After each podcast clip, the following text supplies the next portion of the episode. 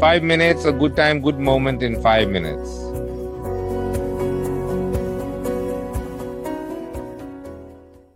Hello, everyone. This is Five Minutes. You're with Rawit Hanutsaha.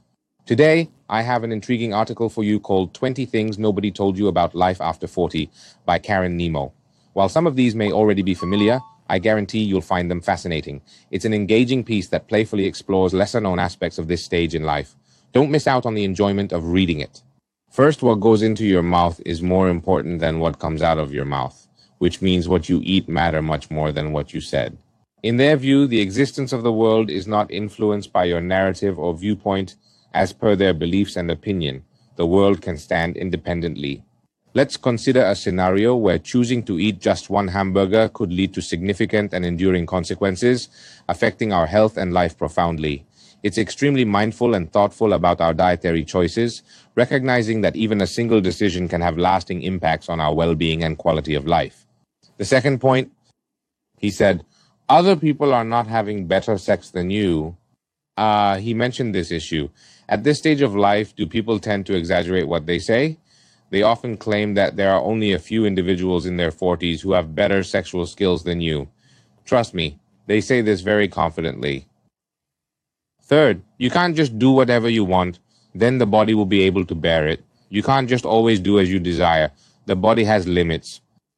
That means don't think that um, you still have the energy to stay up until 2 in the morning to finish the job or drink as much as you want. No way. That kind of thing doesn't work anymore. Fourth, you started to appreciate youth. When you were a child, you probably experience feelings of dissatisfaction with your physical appearance, such as not liking your body or certain features. However, you may realize that compared to how you look now, you used to be quite good looking. The fifth thing is do everything in moderation, including moderation. I like that it said you have to do everything in moderation. No matter what you do, it must be in moderation. Whether working, drinking, or reading, everything must be in moderation. This is the key. The sixth point to consider is that even if you pursue your passions and do what you love, there may still be moments when it feels like a job and becomes tiring. It is often said, do what you love and you'll never have to work a day in your life. However, this statement is disagreed upon. Even if you are following your passions, there will be times when it becomes tedious or unexciting. Therefore, it is essential to understand that doing what you love does not exempt you from these unavoidable aspects of work. All jobs involve work. Although some may be more desirable, they still require effort, something I wholeheartedly concur with. Let me tell you, I like recording podcasts, otherwise, I wouldn't have been able to do it for this long. But it's not like there's zero day I don't want to do it. Of course, some days I feel just don't want to do and I have to force myself. Next point. Being told to follow only your heart is not good advice, especially at this age. It is essential to consider your brain as well. I'm not implying that you should completely dismiss your heart's desires, but it is crucial not to neglect logical thinking. Number eight, your friend is unbelievably dull, and it seems that you have also joined the club. It's dawning on us that most of our pals have become staying at home and watching Netflix. Therefore, fret not. We are all in the same boat during this period of time. The next point is discipline. Disciplined people will always win over talented people. If you can have both, it's better. But in a world where the long game is fought, discipline always wins. So you don't need to bring in the best person to do the job. But the person with discipline is the important one. The tenth point life is full of unexpected turning points, often originating from peculiar sources. For instance, reuniting with past lovers or embarking on a new career path might arise from the least likely circumstances rather than the expected ones. Point number 11. You can change anything, but the thing that always stays with you is yourself. His meaning is that uh, change change the city, the boyfriend, everything, even a new house, but if you don't change yourself, changing ourselves is the most vital change. Therefore, it is imperative for us to undergo genuine transformation. 12. Success does not materialize in a single evening, it takes time and effort to achieve the desired outcome. We all know this. Number 13. When we were kids, we often heard that we could be anything we wanted to be. However, as we grow up, we realize this is not entirely true. There are always limitations and constraints. Next point everything in life compounds. Be careful.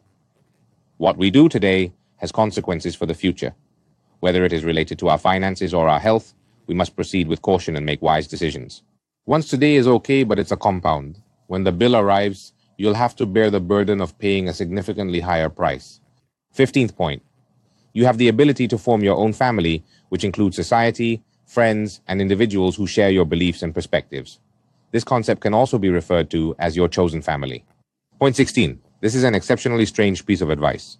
Whether or not you believe this article, he stated that there are times where it's necessary to burn bridges when you have to.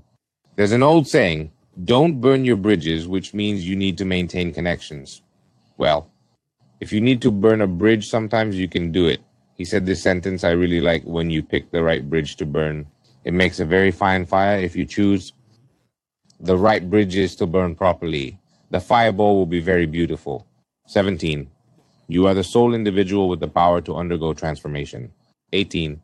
We often hear the saying, you have to make every day count. While this sentiment is admirable, it's important to remember that not every day will hold deep meaning. There will be moments when we simply feel lethargic and spend our time watching television. It's normal to have days like that. Like 19 individuals deserve a second opportunity, yet the third instance. Straightforward, two times is enough. The third time, it's already a habit. And the last point, number 20. A little chocolate makes everything better, but a lot of chocolate doesn't. The meaning is that um, just like chocolate, one should not overindulge in or become addicted to anything, whether it be food or other substances. Excessive consumption, even of seemingly beneficial items like water, can be detrimental to one's well being. Let's remain mindful of our habits and remember that moderation is key. I appreciate your attention during these five minutes. Thank you. Five minutes. Good time. Good moment in five minutes.